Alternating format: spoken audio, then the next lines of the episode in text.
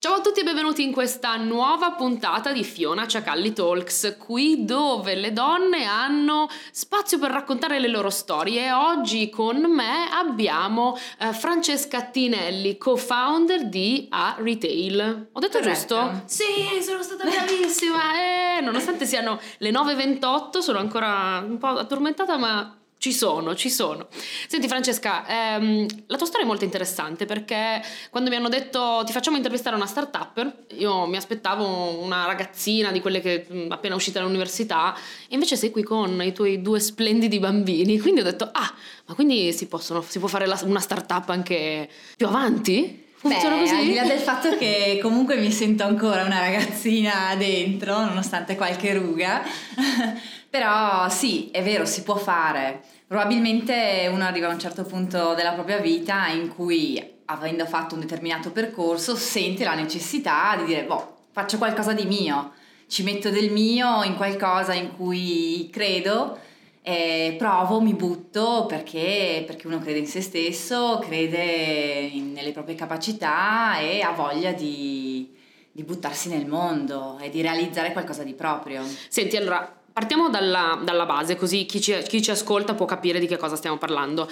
A retail è automa- automated. Automated Ho studiato retail. tantissimo automated retail, quindi si tratta di vending machine, macchine, eh, distributori automatici. Che cosa fanno? Che cosa hanno di speciale i vostri Allora, sono particolari distributori automatici che esulano un po' da quello che è il mondo classico dei distributori automatici delle merendine che siamo abituati a vedere quotidianamente, perché all'interno eh, del distributore troviamo prodotti di tecnologia, eh, cosa che appunto non siamo abituati a, vedere quotidianamente. Ma soprattutto è, eh, il concept di vending che è diverso rispetto a prima perché è una vending che è, è connessa, una vending che è connessa in remoto, che si può controllare da remoto eh, sia dal punto di vista del, um, del fornitore che dal punto di vista del, del cliente. Quindi chiaramente eh, le vendite sono controllate, così come anche la necessità di refill della macchina stessa. Quindi non sono macchinette dove tu metti delle monetine che ti avanzano per acquistare delle cose, ma sono, sono macchine dove o paghi con una carta di credito perché sono tutti prodotti mh, che im- immagino costino più dei, dei 100 euro in su, su, più o meno, dipende dal tipo di prodotto. Dipende dal prodotto, nel senso ci sono vending che contengono accessori per la tecnologia, quindi parliamo di cuffiette piuttosto che cavetti eh, per la ricarica e quindi chiaramente siamo, mh, stiamo parlando di importi inferiori, ma ci sono anche prodotti che vanno ben oltre i 100 euro, per cui Per esempio? la scelta, per esempio eh, telefoni. Addirittura, ok. Possiamo- abbiamo capito che in Italia possiamo vendere telefoni all'interno di una vending machine. Sembra assurdo, però è una cosa che funziona. Da più di qualche mese è collaudata e abbiamo visto che funziona anche molto bene.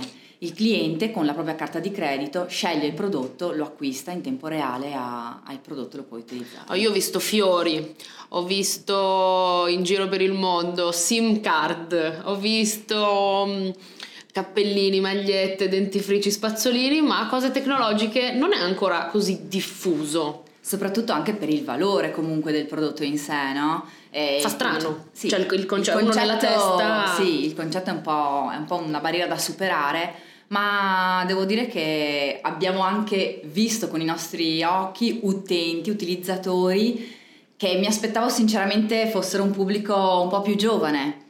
Eh, ci aspettavamo che, Ah, sì? che fossero solamente i ragazzini, no? quelli predisposti all'utilizzo della vending tramite, e con pagamento tramite carta di credito. In realtà abbiamo visto che non è solo così. Quindi è solo una Eh, barriera mentale che basta, esatto. diciamo così, sfondare un attimo Superare e un basta. attimo e via. Ma pensa. Senti, allora io mh, che cosa facevi prima de- della tua startup? Anche perché eh, stiamo parlando di startup al passato, avevi la startup, hai la startup, ma siete partiti neanche un anno fa. Esatto. E infatti quando ho detto non ho capito, come un anno fa, pensavo molto di più.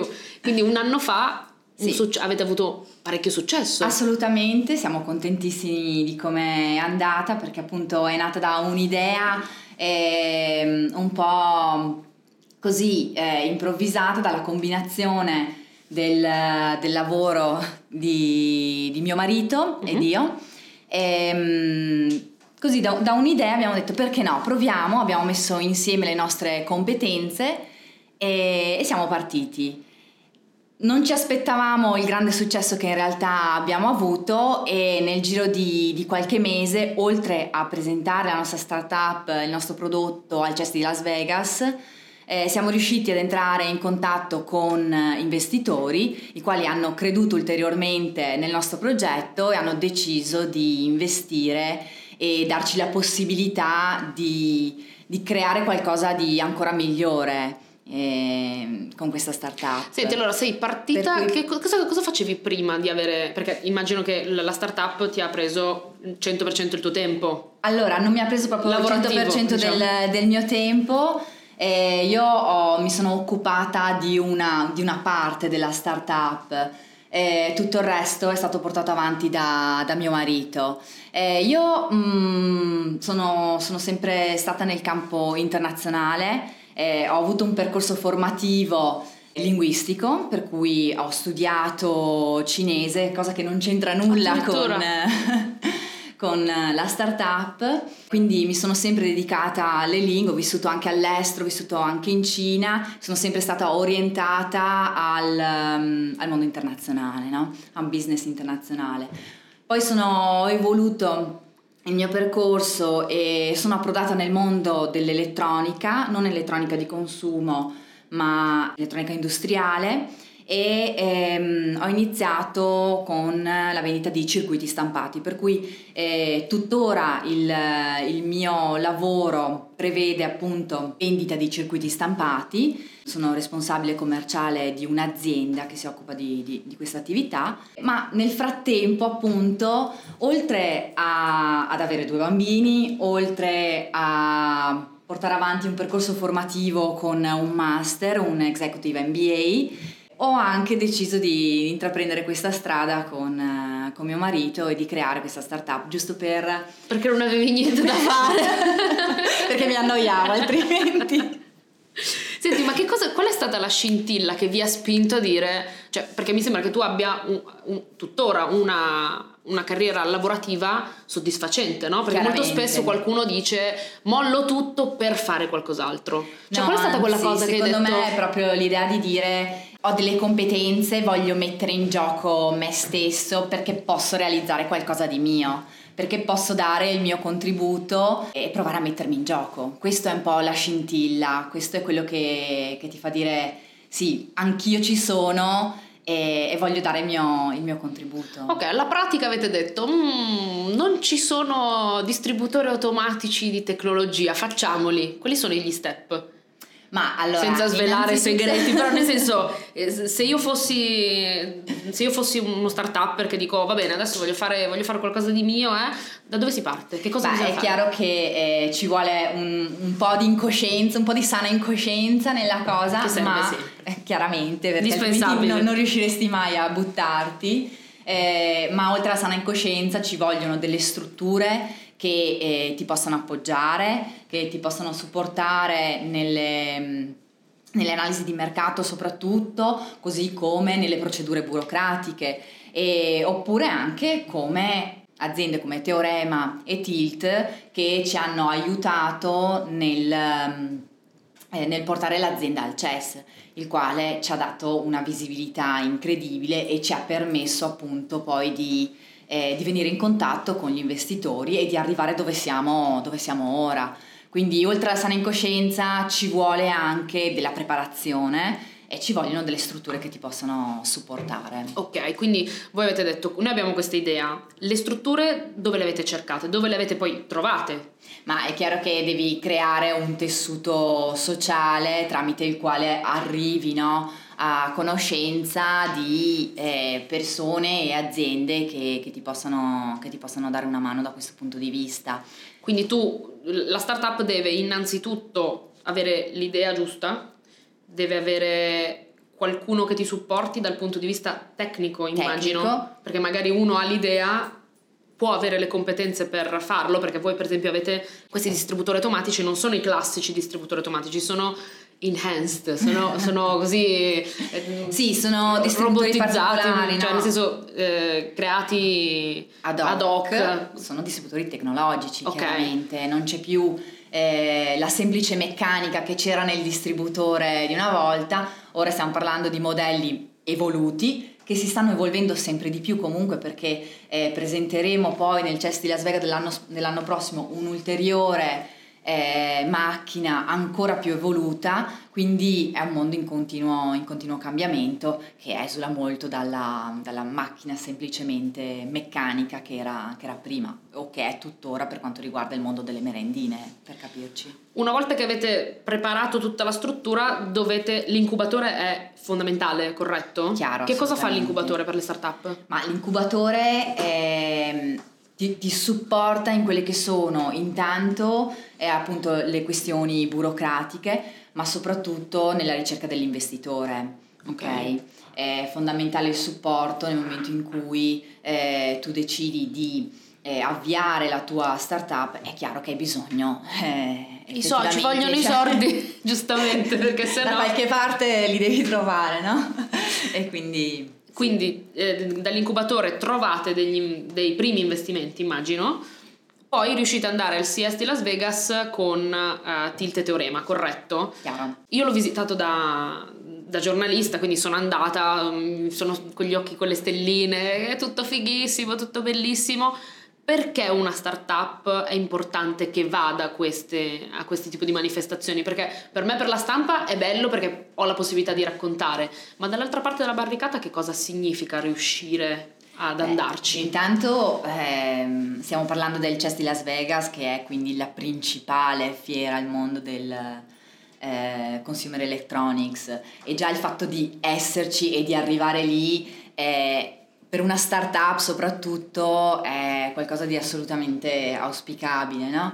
Ehm, E, poi essere lì ti dà la possibilità di presentare al mondo intero quello che sei, quello che stai facendo. Eh, al di là della carica adrenalinica che ti Sì, dà eh? personalmente Davvero? nel momento in cui proprio entri e dici io sono al CES e sto esponendo la mia idea, il mio prodotto al CES di Las Vegas. Quindi c'è proprio una carica emotiva che è, che è spettacolare, ma poi anche il feedback che ti viene dal, dal pubblico, no? dal visitatore, che comunque è lì per, per capire quali sono le, le innovazioni del momento e tu stai presentando la tua. Quindi, Quanto ti ha aiutato il parere del- dei visitatori? Perché hai visitatori da tutto il mondo, quindi hai un feedback non solo italico, ma hai un feedback Hai internazionale. un feedback di un pubblico che è, è in parte magari anche già abituato no, a prodotti come questo, perché comunque noi siamo nati in Italia dove il prodotto è assolutamente eh, innovativo, ma eh, è un prodotto che in altre parti del mondo è già stato presentato, è già stato visto, per cui eh, era importante conoscere il feedback anche di un pubblico americano, ad esempio, che comunque macchine del genere non aveva visto, ok? Sì, qualcosa di simile, ma c'era qualcosa comunque di diverso, quindi è stato interessante capire eh, che cosa ne pensavano. Cioè, quindi mi loro. avete stupito anche gli americani, mi stai dicendo questo? In, eh, in un certo qual modo sì, sì, perché comunque la macchina è una macchina innovativa, sicuramente. E mm, al CS avete trovato degli investitori, da quello che ho capito, giusto? Cioè, nel senso, avete trovato ulteriori, immagino. Abbiamo trovato ulteriori investitori, siamo venuti in contatto con eh, diverse realtà con le quali poi abbiamo concluso dei- degli accordi successivamente, chiaramente alla, mm, all'esibizione del, del CES. E mentre eravate lì, eh, eravate all'interno di un'area dove c'erano diverse realtà italiane, quasi un centinaio se non Sì. erro, comunque erano, erano parecchie che eh, Tilt Teorema aveva portato Il padiglione a... italiano era uno dei, dei più belli effettivamente, Diciamolo. Questo ci veniva Con- con- riconosciuto concordo. assolutamente. Che cosa, che cosa ti ha dato riuscire ad avere a che fare? Cioè, perché di solito le startup tra di loro hanno già a che fare, hanno delle- dei rapporti, delle relazioni già in Italia o ti ha aiutato a capire qualcosa in più quando... Con alcune di esse sì, c'erano già alcuni rapporti, altre sono state eh, esplorate, conosciute al momento. È un bel momento per potersi confrontare sicuramente, no? Perché alla fine siamo tutti nella stessa barca in quel momento, al di là del fatto che le esperienze siano, siano poi diverse. Eh, però mh, mm, il fatto di essere lì ci accomunava, ci accomunava il fatto di, di essere delle, delle start-up e, e, di avere una base di appoggio, tilt, teorema eh, comune. Quindi è stato importante confrontarsi, capire quali fossero gli ostacoli eh, per noi e, per gli altri e condividere questi, questi momenti. Perché di solito uno magari dice, magari ci sono delle cose che non funzionano, delle cose che funzionano e dici no, capitano solo a me, mi immagino queste cose qua, no? Esatto, perché noi non no. riusciamo, perché ci sono dei momenti dove ti blocchi e dici però poi magari confrontandoti capisci Chiaro. che ho un qualcosa che accomuna tutti, oppure quindi immagino che sia una, un qualcosa di comunque emozionante. Era la prima sì, volta che andavi? Per noi sì. Sì, sì, assolutamente, come esibitori. Siamo stati in passato come visitatori, e è tutt'altra cosa, sì, è eh? un'esperienza Un'altra... assolutamente sì, che vale, pena, che vale la pena di provare da ambo i punti di vista, secondo me e come esibitori, ripeto, è proprio una carica adrenalitica diversa. Senti, c'è stato un momento uh, da quando siete partiti in cui vi siete detti non va, cioè nel senso che chi ce l'ha fatto fare? Ma chi... sicuramente i momenti di sconforto non mancano. Ehm... Perché noi raccontiamo che è tutto figo, però in realtà sembra sempre tutto bello, devi sempre comunque guardare avanti e dire ok, ci devo provare eh, però ci sono momenti in cui dici ma avrò fatto la scelta giusta o no? Eh, ti devi buttare. Eh, lì è il momento in cui devi, devi, veramente credere in te stesso e dire no, eh, attenzione, aspettiamo, vediamo poi qual è il risultato. Devi avere sempre comunque un obiettivo, chiaramente, non ti puoi improvvisare e dire eh, ma aspetto due giorni e se non va chiudo tutto, no? Eh, devi avere devi un obiettivo di lungo termine, devi avere un obiettivo di lungo termine, sapere quali sono gli step ed essere anche eh, preparati perché comunque entrambi veniamo da un'esperienza professionale mh, non brevissima e siamo entrambi preparati no? comunque al fatto che in un'azienda ci possono essere dei momenti, soprattutto in una startup, dei momenti di alti e bassi. Proviamo a essere concreti, siete partiti con la prima, col primo distributore dove? Siamo partiti con il primo distributore in, eh, all'Università Cattolica di Milano e lì è stato un vero e proprio esperimento. La prima macchina che abbiamo posizionato lì, la prima vending machine, è ancora una vending machine diciamo pseudo tradizionale che è stata adattata eh, al nostro concept, quindi una, una, classica vending machine per, per, le merendine con applicata la tecnologia che volevamo eh, introdurre. E quindi, quindi che tecnologia ha dentro? Controllabile da remoto, chiaramente. Okay. C'è quindi un software casa... Stato, volendo anche da casa potete sì, verificare. Si può verificare la situazione di vendita eh, reale in, eh, nel momento in, stesso in cui si va a controllare, la situazione di magazzino, tra virgolette, della macchina, eh, quante vendite sono state fatte, le statistiche, quindi quante vendite sono state fatte in quel giorno, in quella settimana, in quel mese, qual è il prodotto che va eh, di più in quel momento e, e, quant'altro. Quindi è un mix tra un online store per strada, insomma, cioè nel senso è un... Esatto, è un po' un concetto, un concetto nuovo, no? Tra la vendita fisica del negozio, tra l'e-commerce e... e una bancarella che trovi per la strada, perché in realtà tu esatto. ce l'hai lì, passi, ti incuriosisce perché da quello che ho capito ha un display, giusto? Esatto, hai, hai, un display in cui possono girare anche dei filmati, chiaramente, del prodotto eh, che si trova all'interno. L'evoluzione prevederà anche la possibilità di poter ordinare il prodotto dalla macchina stessa e farlo collocare mh, mm, un, nella macchina stessa oppure un, ad un indirizzo che si preferisce e, ehm, e quindi sì, è proprio quel concetto che sta a metà tra l'e-commerce e la vendita in negozio. Dalla prima macchina in cattolica, oggi dove siete arrivati? La prima macchina in cattolica siamo passati ad una macchina più tecnologica, più evoluta ad Arese, nello stand di Honor, che è appunto la macchina che vende telefoni e, e, lì è stato il vero step che ci ha permesso di capire che effettivamente queste, queste vending machine hanno un potenziale eh, incredibile. E, ehm, e, poi da lì siamo partiti con altre, con altre macchine presso eh, parchi, parchi acquatici e stiamo sviluppando molti altri contratti che ancora non possiamo svelare. Eh, prossimamente quindi avete, avete subito con grandi player di mercato. Appunto avete subito iniziato a lavorare con aziende grosse. Con grandi nomi eh, sì. Quindi... sì abbiamo lavorato appunto con, con Honor ad Arese con Fitbit eh, posizionandola eh, ad esempio per un, per un, evento semplicemente. E adesso stiamo, stiamo lavorando con altri grandi nomi. Una domanda quando siete partiti? Perché molto spesso Alcuni creano la startup con l'obiettivo di la vendo a, multe, a, cifre milionarie, basta e poi domani ne faccio un'altra. Mol, molti hanno questo concetto. Qual è il tuo concetto di startup, vostro concetto di startup? Ma sì, eh, un po' l'idea c'è, eh, chiaramente creare una startup eh, vuol dire avere delle aspettative di un certo tipo no? per, per la propria azienda. Un po' il nostro concetto è quello di dire ho creato qualcosa di mio eh, ci ho messo del mio, per cui sì, eh, vendere ok, però prima di farlo eh, voglio vedere che eh, il giocattolo funziona, funziona bene ed effettivamente ne valsa la pena. Ecco, un po', un po il concetto è quello di, di dire ci, ci sono stato anch'io, Certo, si immagino anche perché poi uno partendo da zero e iniziando una cosa esatto. di questo genere. Invece, come riesci a conciliare eh, la tua vita privata e con questi due bellissimi bimbi che vediamo qui? Me lo so. Ah, me lo stavo domandando.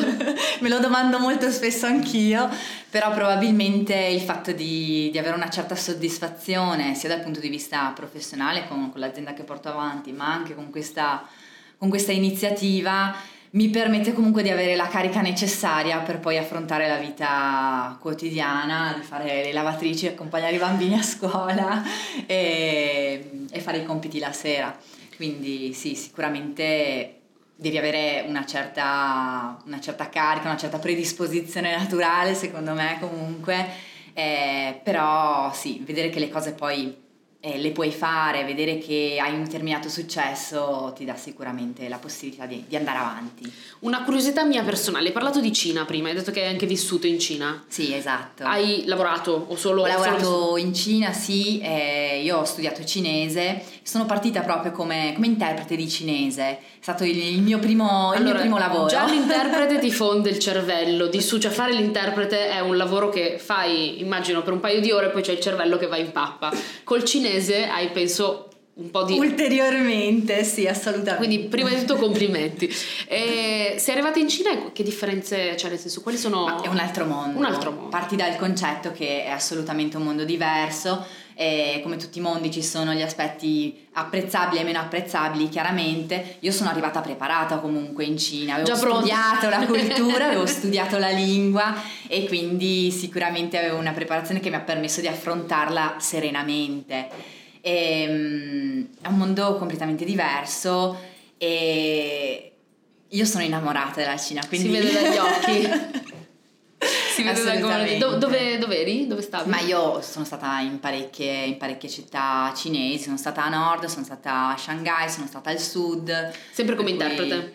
eh, sì, sempre come, come interprete, sono stata poi eh, anche successivamente perché comunque il mio lavoro mi ha poi portato eh, ad essere in contatto quotidianamente con, con, la Cina, tuttora lo sono e quindi, e quindi sono, sono, anche contenta per questo motivo perché ho comunque portato avanti il percorso che avevo iniziato in un modo o nell'altro. Credi no? che esporterete il, la vostra macchina? Perché anche... no, è un mondo molto diverso, è, è un mondo in velocissima evoluzione, molto più di quanto possiamo pensare e mm, why not?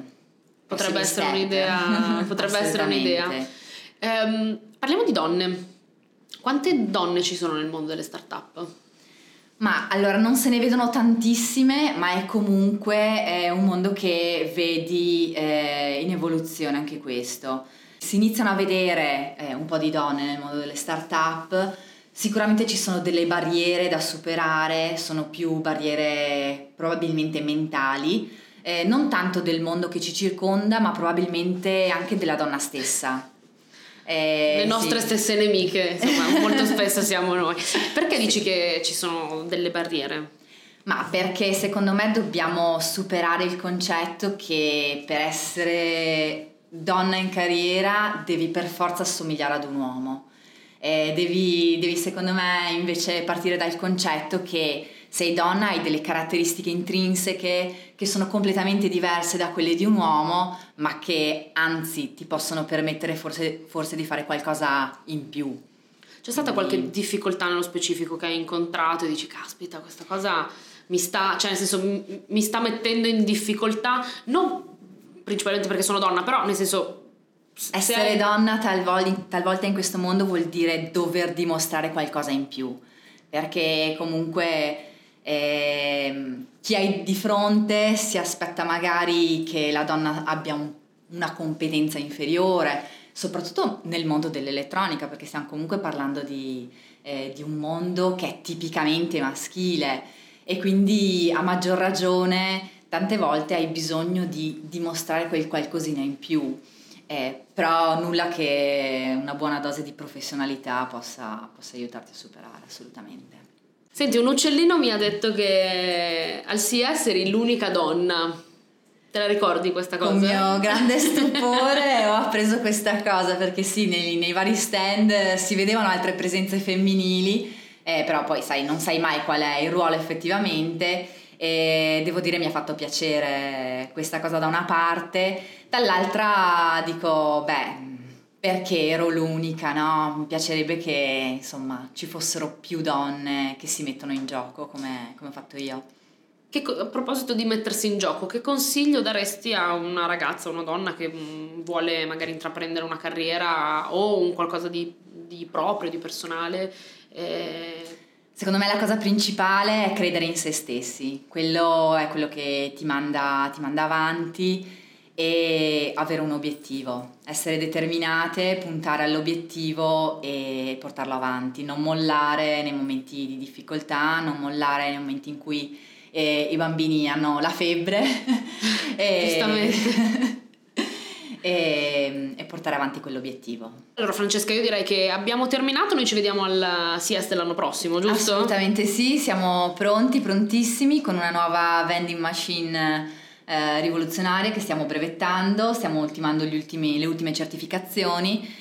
Eh, grazie al supporto del, dei nuovi investitori che hanno creduto in noi, eh, la stiamo realizzando e siamo orgogliosi e pronti per presentarla al CES 2020. Grazie mille Francesca, in bocca al lupo per tutto, noi ci Grazie vediamo presto e mi raccomando se volete ascoltate anche le altre puntate del podcast, noi ci, si, ci sentiamo, perché dico sempre ci vediamo, ci sentiamo venerdì prossimo. Ciao! Ciao!